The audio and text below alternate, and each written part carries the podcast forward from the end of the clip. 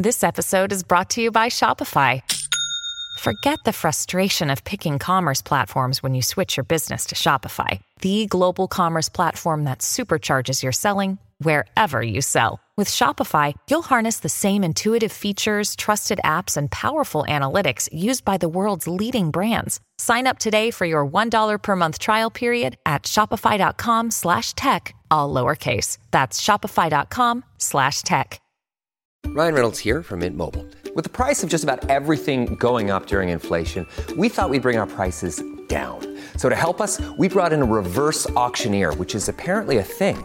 Mint Mobile unlimited premium wireless. Ready to get 30, 30, bit to get 30, bit to get 20, 20, 20, bit to get 20, 20, bit to get 15, 15, 15, 15 just 15 bucks a month. So, Give it a try at mintmobile.com slash switch. $45 upfront for three months plus taxes and fees. Promo rate for new customers for limited time. Unlimited more than 40 gigabytes per month. Slows. Full terms at mintmobile.com. Look, Bumble knows you're exhausted by dating. All the must not take yourself too seriously and 6 1 since that matters. And what do I even say other than hey? well, that's why they're introducing an all new Bumble with exciting features to make compatibility easier, starting the chat better, and dating safer. They've changed, so you don't have to. Download the new Bumble now. Welcome to the New Books Network. Hello, everybody, and welcome back to another episode on the New Books Network. I'm your host, Louise Han, and I'm joined today by Eve Ng to discuss her new book, Cancel Culture, which has just come out with Palgrave. Eve is an associate professor and the graduate director in the School of Media Arts and Studies and a core faculty member in the Women's, Gender and Sexuality Studies program at Ohio University. She has a PhD in communication from the University of Massachusetts and in another academic life, and a PhD in linguistics from the University of Buffalo. Her interdisciplinary scholarship examines LGBTQ media, digital media cultures, and constructions of national identity, and has been published in media studies, gender studies, and critical development studies journals. Cancel Culture, a critical analysis, is her first book. Thank you so much for coming on the show, Eve, and I look forward to discussing your work in detail today. Thanks for having me.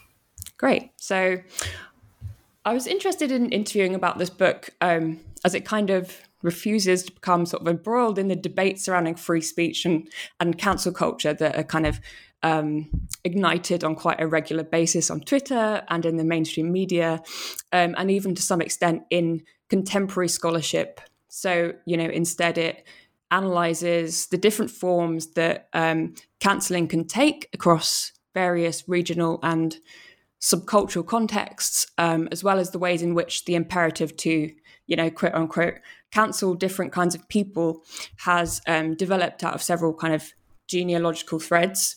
Um, so you take quite a diverse range of um, kind of cancellations as your case studies and look at how some cancel practices are rooted in um, so black digital practices and black oral studies uh, black oral traditions um, and something which i had sort of all of that was something I, didn't have uh, like that much awareness of, um, and I think it's often quite obscured um, by mainstream commentary intent on sort of demonizing cancel culture as this um, kind of pathology of you know quote unquote social justice warriors. Um, so generally speaking, I found that these kind of analytical threads help to elucidate some of the ways in which um, differing social hierarchies and power dynamics have shaped what has come to be known as cancel culture, um, sort of as polysemous as that phrase is.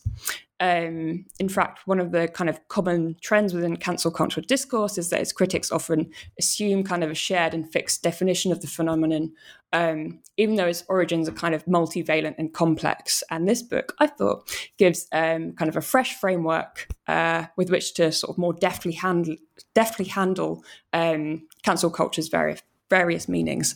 Um, so, given your wide range of case studies and sort of resistance to evaluating the implications of cancel culture on free speech, I'm wondering how you came to write the book and where your book fits into broader scholarship on cancel culture as a phenomenon.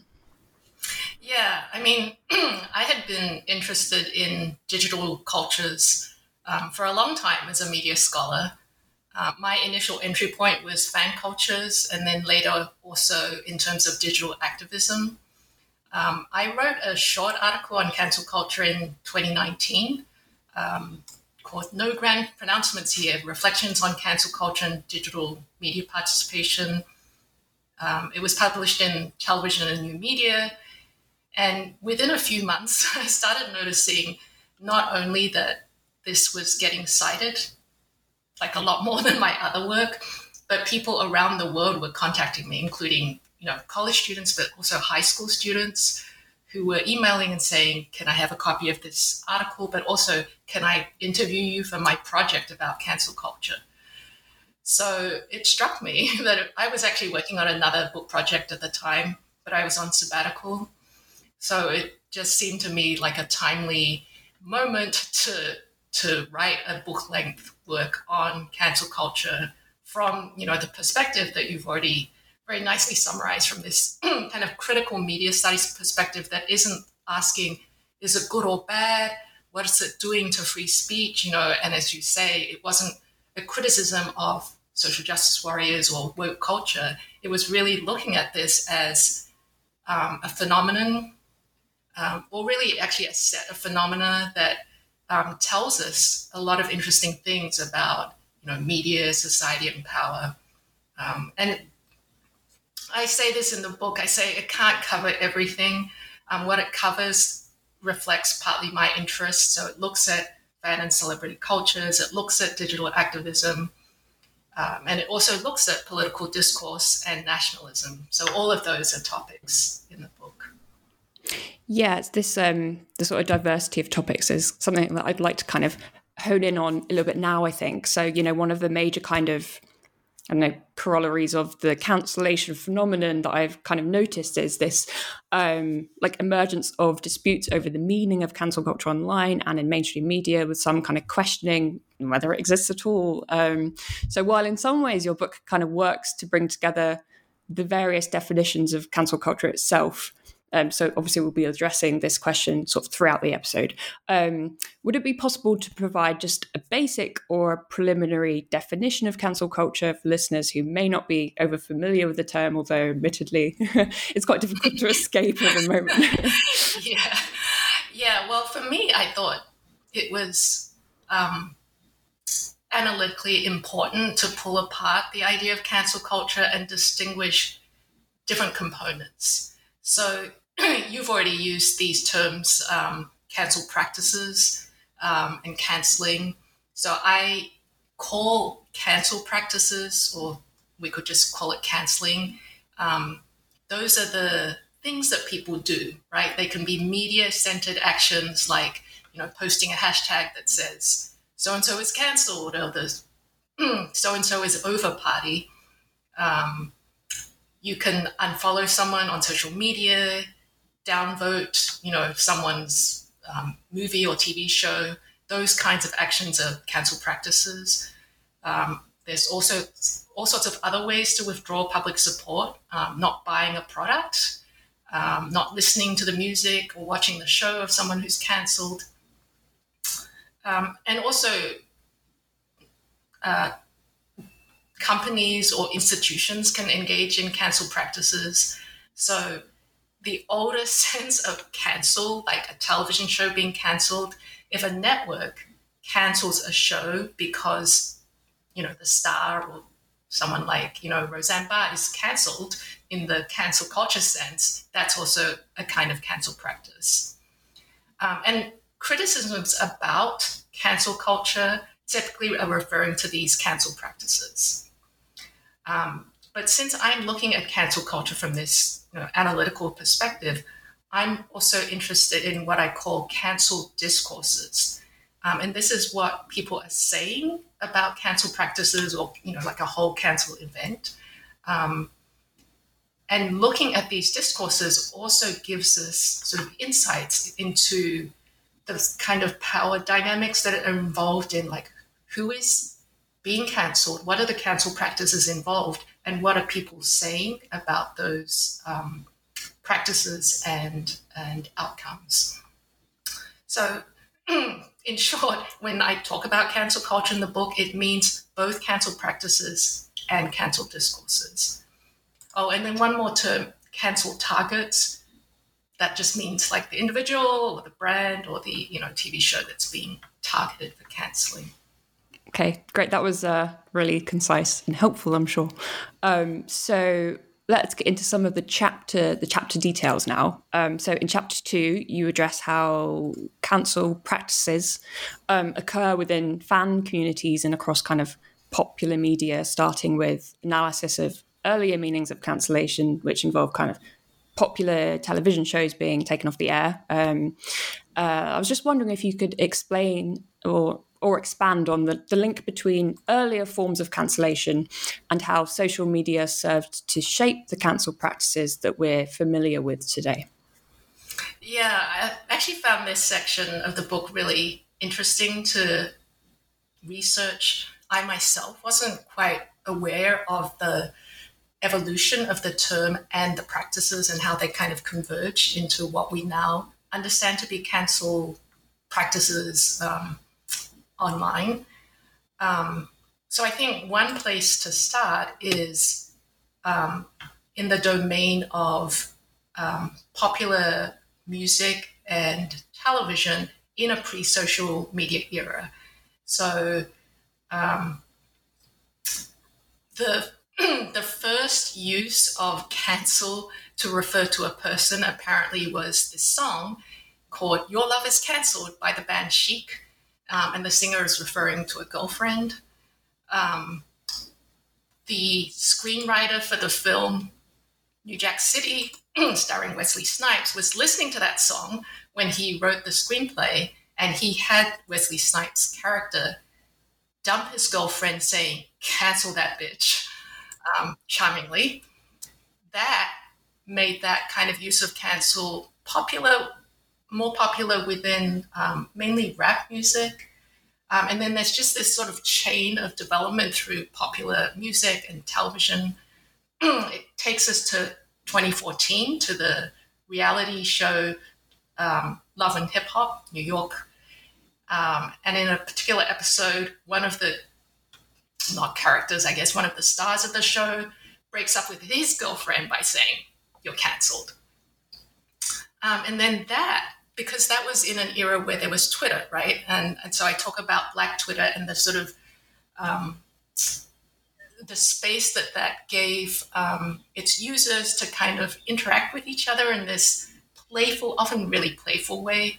And so the first, you know, the first wave of those kind of your cancelled tweets were actually pretty playful, like just people coming up with really ridiculous things for being cancelled. Like you're cancelled because you don't like Kool Aid, right? You know, and um, so you have that thread. But of course, at the same time, Twitter was already and other social media were um, spaces for digital activism. So hashtags were already being used, and this is you know before Me Too, before Black Lives Matter. There were already hashtags, um, particularly on Black Twitter, you know, addressing um, uh, racism, addressing sexual assault. Um, and so what happened was that Twitter started introducing trending topics and certain hashtags that used to be just, you know, in their own subgroups like Black Twitter or, you know, LGBTQ users, like those started popping up for everyone who was on Twitter at the time. Um, and so that kind of sort of convergence of Twitter's algorithms, popular culture, popular media, um, introducing the language of canceling in this way, like canceling people, not just shows, um, and the activism around particular issues for which people later would be cancelled, right? Around Me Too, around Black Lives Matter, um, kind of brought those together, brought this the language of canceling, the practices of social media canceling and um, digital activism. Um, and then also, you know, another thread which you also, I think, mentioned in the introduction were um, Black communicative practices that, again, predated social media, um, that had to do with this kind of verbal play. Um, and so the whole like I'm going to try and think of one more outrageous thing that I'm saying you're cancelled for. Um, is tied to things like dissing, right? Like the sort of like, your mom is so fat that blah, blah, blah, right? And I'm going to say something even more outrageous, that kind of play. Um, so that that was an element as well. Um, one thing that people, and, and I want to also say, I'm not black and I'm drawing a lot on the work of scholars on um, black media studies like Andre Brock, um, Sarah Florini, Sarah Jackson, Meredith Clark. Um, one thing that has been pointed out is that once canceling and this sort of related practice of calling out, which had also initially had this kind of mix of humor and criticism, once those became more widespread, like spreading beyond Black Twitter, they generally lost the sort of humorous part of it. Like then it became just like, if you're called out, like it's something serious. If you're cancelled, we're not laughing at it. Like, you know, people are not happy. Yeah, I found that really interesting. The kind of that shift from the kind of humorous, ironic sense to sort of losing it a little bit. Yeah. Um, so later in this kind of this chapter, you kind of explore um, fandom and, and cancellations uh, for three primary case studies. So those include um, cancellation of Stephen Colbert for sort of an unsavory tweet. Um, of the influencer James Charles for kind of both uh, an interpersonal drama and sexual harassment charges, and then of the television show The 100 for killing off um, a queer character. So, given kind of the ubiquity of of celebrity feuds and, and fan cancellations. I'm just wondering why you chose these case studies um, in particular, and in what ways they illustrate kind of different motivations, political imperatives, and sort of power dynamics within sort of the, the cancel culture phenomenon. Yeah. So, I mean, one thing is, you know, one criticism that people sometimes make of cancel culture is that it doesn't work right? People say, look at so and so. Like they've been cancelled so many times and they just keep returning. Um, and so part of, you know, the chapter, it does illustrate that, like with James Charles. Um, but another thing that is interesting is that if you look in detail at the different kinds of celebrity and fandom cancellings, they're not all the same. Like what spurs a particular cancelling for someone like James Charles is not the same as for the um, Cancel Colbert uh, campaign that Suey Park started, or the cancellation or the cancelling of the, the Hundred um, and its showrunner.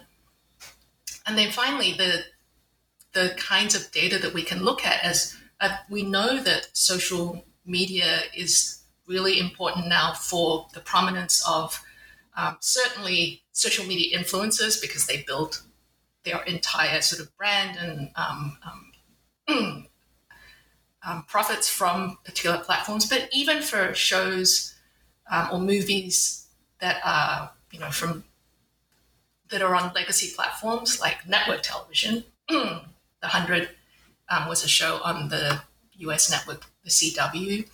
Social media in- engagement is a huge part of that. And so, what we can look at is what happens when fans who are super savvy um, withdraw their support. Like, what happens? Is it effective? Can they really sort of bring down a show by saying, we're not going to support you anymore? Or what happens to someone like James Charles when people are like, not following you anymore, not buying your products anymore? Yeah. So, your next chapter kind of would return a bit to the sort of black cultural practices here. Um, so yeah, this this um, homes in on the links between cancel culture and and black cultural practice, offering up the kind of quite an elucidatory, I think, analysis of how Twitter operates as a space for black community and political formation. So, um, could you start by giving just a, a, brief overview of what you mean by digital activism and how so-called black Twitter fits into its kind of broader genealogy? Yes. So I think people, you know, if we think of like traditional offline activism, there's a cause, people get together, they do stuff like go to demonstrations, write letters of um, protest to elected officials, um, kind of make make their cause known, and often it involves gathering in groups. So, one of the early sets of debates about digital activism was A, is it effective um, when it's only happening online? And B, what does it say about um, activists who go to demonstrations physically versus those who just click something. And so, you know, people have talked about slacktivism or clicktivism and saying it doesn't work, right? But I think that debate has has subsided a lot because we've seen we've seen Me Too, we've seen Black Lives Matter, which did start online, and that there is this kind of confluence of both online and offline um, practices and outcomes. So I think the sort of earlier misunderstanding that digital activism was only sort of easy stuff online is no longer sort of circulating. Um, but that said, it is, you know, a lot of it is still happening on social media. It involves things like hashtags. Um, but the hashtags allow a kind of organizing, right? So it's not, you know, 10,000 people gathering in Tahrir Square, but it's thousands or more people tweeting the same hashtag um, or retweeting. Um, and so this is, you know, this A is organized and B does have particular kinds of outcomes. Um, and cancel culture or sort of, you know, more specifically canceling practices fall under this kind of definition of digital activism, right? That if it's around a particular um, reason, like exposing someone's sexual misconduct or racially problematic, you know, expression or behaviors, then that's something that in the past, without digital media, we would have also said we should do. Yeah, so you may have already uh, touched on this um, a little bit, but one of the kind of the trends you identify within the realm of Black Twitter involves this practice of calling out. Um, so could you just um, be kind of explain for the audience what this means um, and how it lays the groundwork for cancel practices? Yeah, so um, I did, I think, mention earlier that calling out was part of this set of Black community practices um, an in-group thing where the the goal is not to sort of cast someone out from the group, but to you know take them to task for something. Like if you call someone out for behaving poorly, you know either to you or to you see them, you observe them doing something else. Um, you're saying, "Hey, I saw that, and that's not okay," and maybe sort of make a joke of it. Um, that kind of calling out developed into what we now understand as calling out, which is, like I said, not as playful. but again, the goal of calling out is not to cast someone out, but just to say, you know, this is not okay. We want you to, you know, respond, maybe apologize and kind of acknowledge the harm that you've done. Um, so some people you know, like Andre Brock, Meredith Clark have argued that we can see cancelling having developed from calling out because it's sort of one step further in terms of the severity of outcome for the cancel target. Because cancelling isn't just saying, hey, you've done something wrong. It's saying, and we don't, we're not going to support you anymore. we don't want to engage with you anymore. Um, so those are, that's sort of a key distinction. And it's something that activists have and I'm talking about progressive, you know, left wing activists have debated, right? Which is to say, mm, maybe we shouldn't be canceling, maybe we should be, you know, more calling out or sort of engaging what people have t- talked about as trans, uh, transformative justice, um, which involves, if anything, calling in, like saying that we want you to stay as part of our group, but we also want you to acknowledge the harm. Yeah, those are really interesting kind of debates on the on the left as well. I think, particularly because the people often sort of aren't on the same page about what cancel culture even is. So this book kind of helps, I think, kind of provide some kind of a framework for people to argue um, about that. So um, in the final part of this chapter that we're currently discussing, you kind of look at the cancelling of, of two high profile figures accused of sexual harassment. So that's um, James Franco and Louis C.K. Um, could you explain why you chose to examine these two men and what their cases illustrate about the nature of cancel culture and its long term effects? Yeah, so I mean, both of them experienced canceling in the wake of the Me Too movement. Um, and the most prominent figure at the beginning of that movement was Harvey Weinstein, the um, movie producer.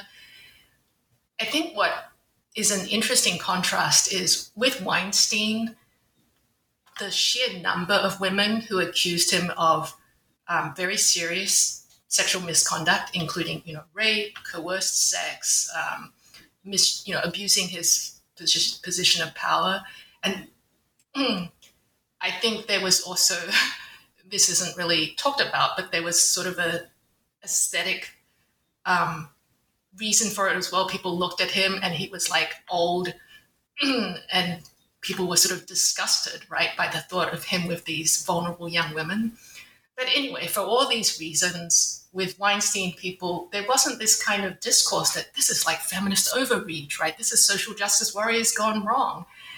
Um, but after Weinstein, of course, we saw a number of first prominent men, and then it just sort of trickled down to a much broader number of people in all sorts of um, domains, not just the entertainment industry. Um, uh, you know, being being um, called out or cancelled around these issues. So with both Frank, James Franco and CK uh, Louis CK, they they were both accused of sexual misconduct, but I think for most people it wasn't nearly as you know terrible or disgusting as it was for certain other people, like or you know compared to someone else like you know R. Kelly. Um, so I the if you look at what happened to them right at the beginning, both of them suffered pretty serious consequences um, to their careers, as well as having um, a lot of negative negative discourse about them on on mainstream um, media reports and to some extent on social media. Um, so, you know, professionally, you have Louis C.K. He had this movie that he had written, directed, starred in. Um, what's it called? I Love You, Daddy. Not coincidentally about you know an older man that gets together with a teenager. that was meant to be released, never got released. Um, James Franco, you know, he finished the third season of The Deuce, the HBO series he was on um, and then really just didn't work after that. Um, although Google, I just Googled him recently. Google tells me he has like one, I think, indie film in post production. But you know, compared to the profile he had before, it's you know he he clearly has paid a professional price. Um, but I went to various um, online sites to look at what the comments were about these two men. Um, and so I went to both the um, the original New York Times article about Franco as well as the Times tweet about it. Um, I looked at video reports about both cases on YouTube that had the most um, views, and then I looked at the top ranked comments.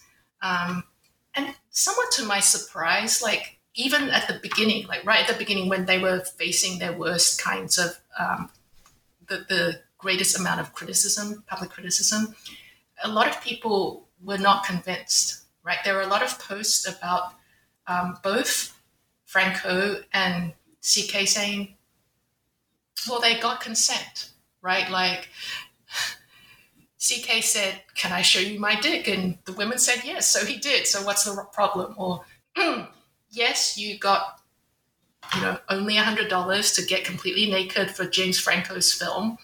But you signed a contract, so what's the problem, right? So there was already a lot of commentary that mm, maybe they didn't deserve to be cancelled, um, even though they were, for all intents and purposes, majorly cancelled. And so I think, though, that kind of sort of underlying ambivalence about certain cancellings of people who hadn't done like hadn't gone beyond the pale um, is part of the groundwork for this larger backlash against canceling that we you know we saw just a year or two after that because these two men were cancelled at the end of 2017 and the beginning of 2018 and it was like around 2019 that people started saying, oh, cancel culture is, you know, becoming really problematic. This episode is brought to you by La Quinta by Wyndham. Your work can take you all over the place, like Texas. You've never been, but it's going to be great because you're staying at La Quinta by Wyndham. Their free bright side breakfast will give you energy for the day ahead. And after, you can unwind using their free high speed Wi Fi. Tonight, La Quinta. Tomorrow, you shine. Book your stay today at lq.com. Your brain needs support, and new OLLY Brainy Chews are a delightful way to take care of your cognitive health. Made with scientifically backed ingredients like Thai ginger, L-theanine, and caffeine, Brainy Chews support healthy brain function and help you find your focus, stay chill, or get energized. Be kind to your mind and get these nootropic chews at olly.com. That's O L L Y.com. These statements have not been evaluated by the Food and Drug Administration. This product is not intended to diagnose, treat, cure, or prevent any disease. At Evernorth Health Services, we believe costs shouldn't get in the way of life changing care, and we're doing everything in our power to make it possible. Behavioral health solutions that also keep your projections at their best? It's possible. Pharmacy benefits that benefit your bottom line? It's possible. Complex specialty care that cares about your ROI? It's possible. Because we're already doing it. All while saving businesses billions. That's Wonder made possible. Learn more at evernorth.com/wonder.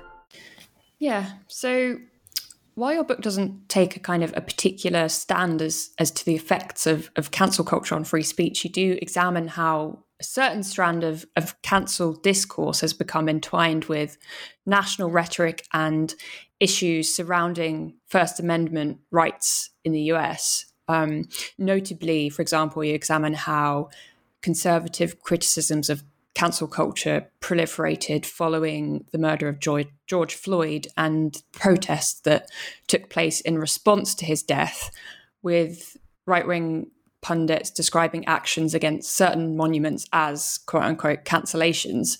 Um, so, could you ex- explain what function such critiques play within the broader history of American conservatism and histories of white supremacy? Yes. So, in the US, these criticisms have come um, primarily from the Republican Party or sort of right leaning um, commentators, perhaps you know further right than the Republicans. Um, what I think is important to to do in terms of contextualizing those current um, critiques is is just to think back to where the Republican Party has been in the last, you know, 50 or 60 years. So we know that they've depended on white voter support um, for several decades, you know, since um, since the civil rights era of the 1960s. But those, you know, the sort of legislative victories of the civil rights era and changes in um, broader attitudes towards you know race and inequality meant that for the most part it became no longer acceptable to openly embrace you know ideologies of white nationalism or white supremacy.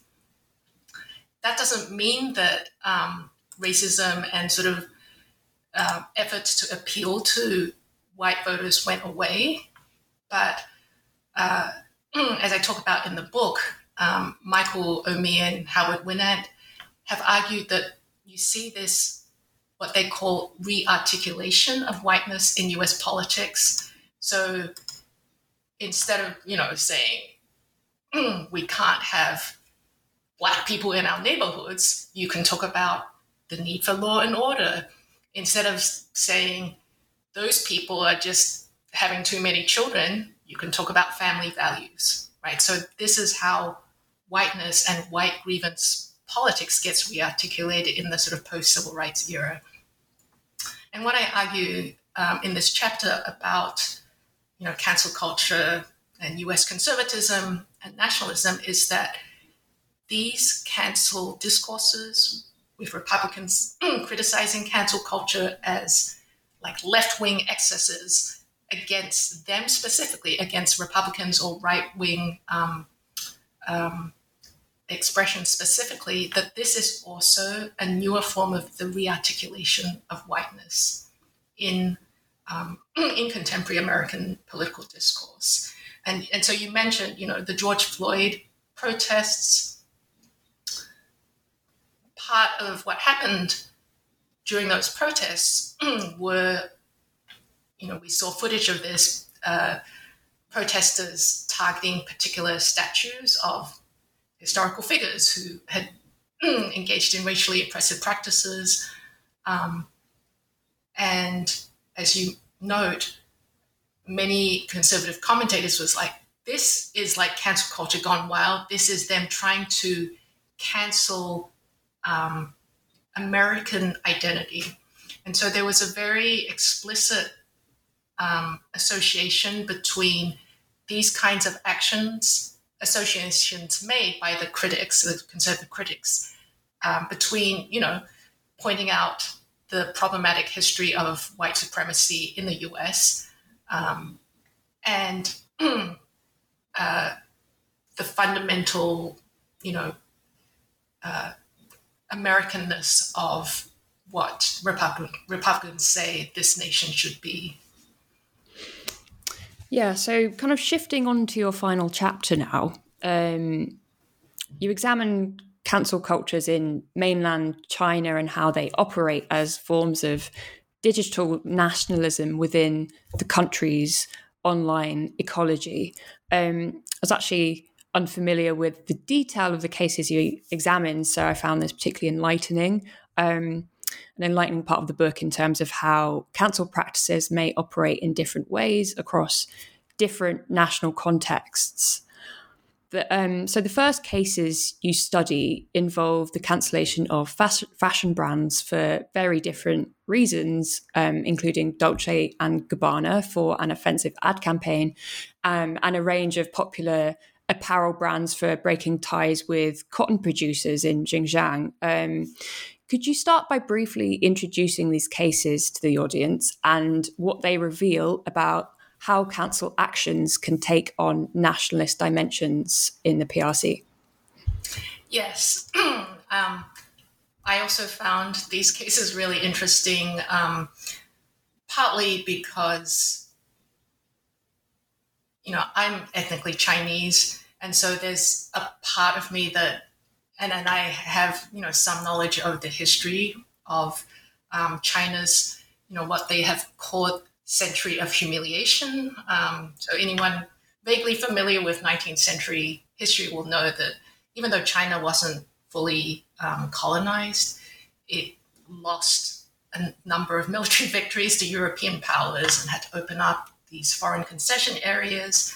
it wasn't until 1949 when the Chinese Communist Party established the People's Republic, that um, the Chinese, the official sort of account is that that's when the century of humiliation was over. So this kind of um, uh, view of Europeans as both um, China's past humiliators and oppressors on the one hand, combined with uh, a, um, an attraction to European and American and Western brands, um, you know, as you might imagine, has certain tensions given that history. Um, and so with Dolce and Gabbana, those, you know, they were they were promoting a show, a fashion show that they had planned um, to occur in Shanghai in, at the end of 2018. These ads, it's like you didn't have anyone to tell you these. This was a terrible idea, but yeah, these ads were. I think most people would say they were at best um, not funny. They were supposed to be funny because they showed this Chinese woman trying to eat Italian food with chopsticks, but failing. And then, like, the voiceover was like very condescending. and then the Instagram ac- account of Stefano Gabbana was involved in and, and he says he was hacked but there were these messages with someone who had contacted him saying these videos are terrible. And he it was even worse like those um, those messages were definitely offensive you know using poop emojis and language to to insult china okay so what happened a predictable series of events like Dolce & Gabbana got cancelled on social media um, lots of hashtags that were about this got huge numbers of views, like hundreds of millions of views, you know, tens or hundreds of thousands of retweets. Um, the show, the fashion show, got cancelled.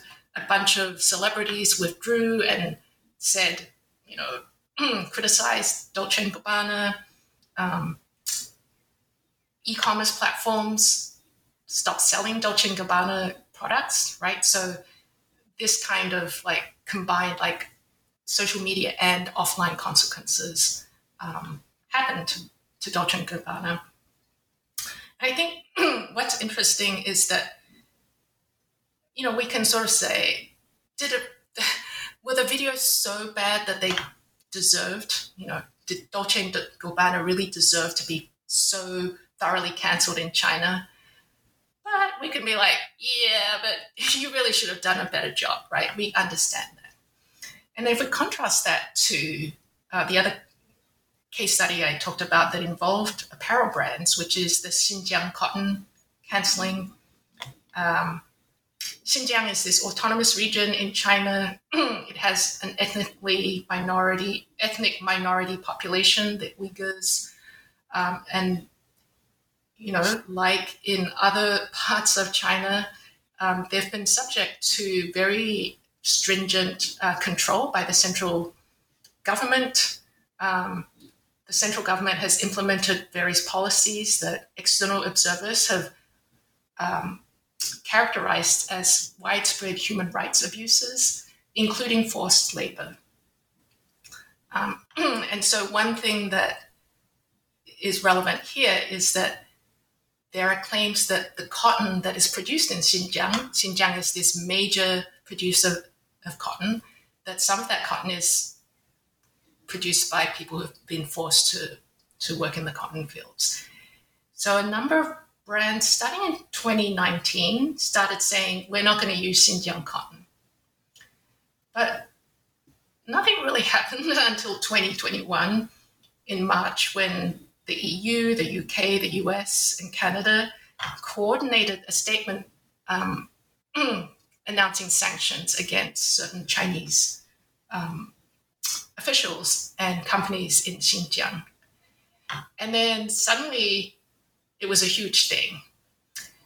What it seems, what seems to have happened is that the Dolce & Gabbana cancelling seemed very bottom up. Like it really was consumer led.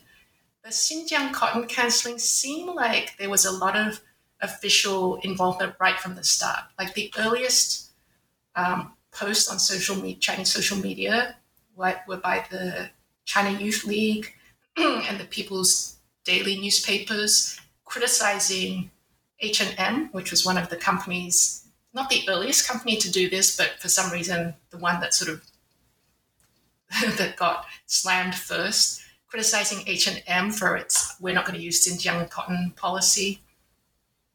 Um, but then it was followed by a lot of other social media posts and the same kind of canceling actions, right? Like people saying burning their you know Adidas um, sneakers and posting the video online, um, and Chinese celebrities publicly cutting their endorsement ties to these brands and and criticizing in nationalist terms what had happened, saying you know you must respect China, you must not insult the Chinese people.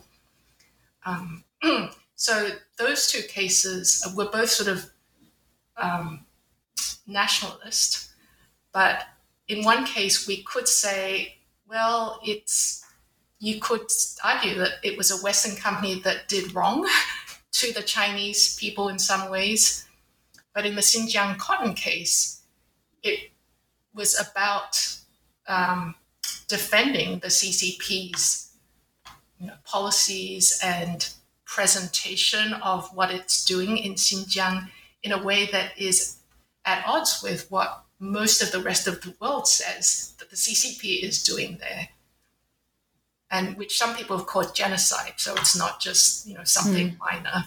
Mm.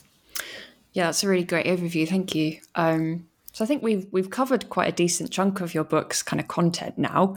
Um, so you know, I'd encourage people to pick it up and find out more. Um, so then, as a final note on the book, could you tell us a little bit about where you see the scholarship of cancel culture going next, and what dimensions of the phenomenon warrant further exploration?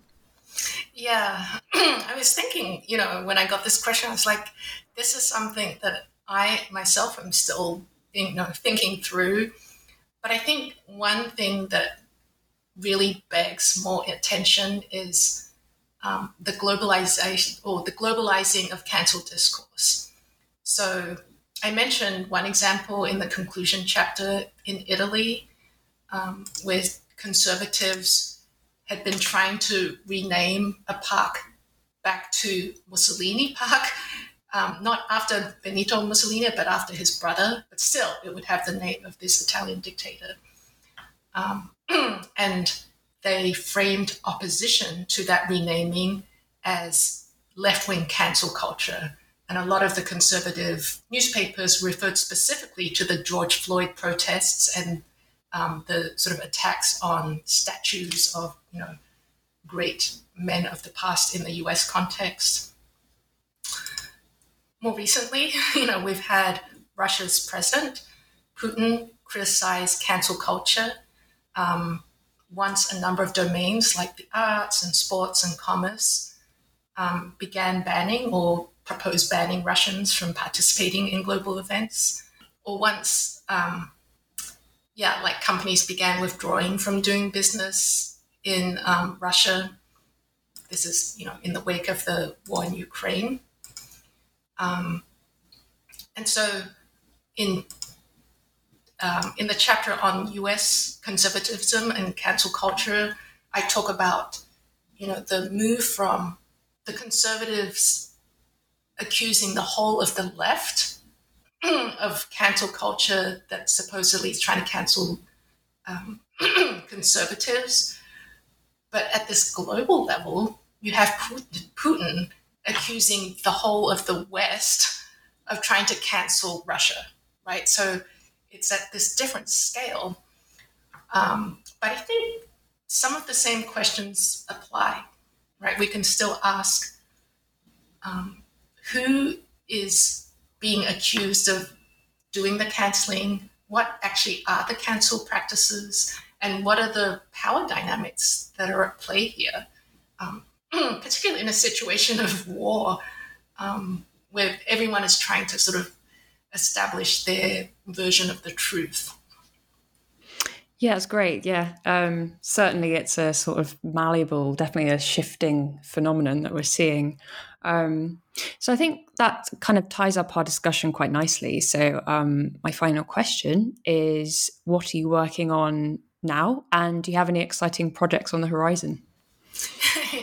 Um, yeah, well, one area I've been looking at recently, um, uh, Boys Love television series in China. Um, I I published one article with my co-author Xiaomeng Li about a series called Guardian um, a couple of years ago, uh, in television and new media, and we're working on another article that I hope is coming out soon. Um, this is a topic that also has several interesting angles to do with fandoms, um, media, you know, state regulation of media content, um, and the importance of popular media to, you know, constructions of identity, like Chinese identity. Um, and I said I had been working on a different book manuscript when I started the cancel culture book. So I'm going back to that. Um, it's called Mainstreaming Gays, G A Y S, but with like, you know, a pun on gaze, G A Z E.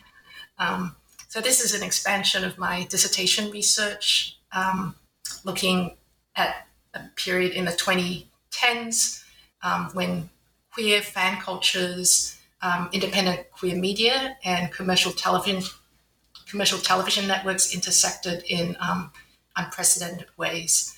Um, so it also discusses fandom and digital culture and popular media with a critical media lens. And that I hope will be out next year. Great. Well, uh, look forward to reading it. Um, so many thanks for your time, Eve. Um, and yeah, I hope to have you on the NBN again at some point. Maybe we can discuss your your future book.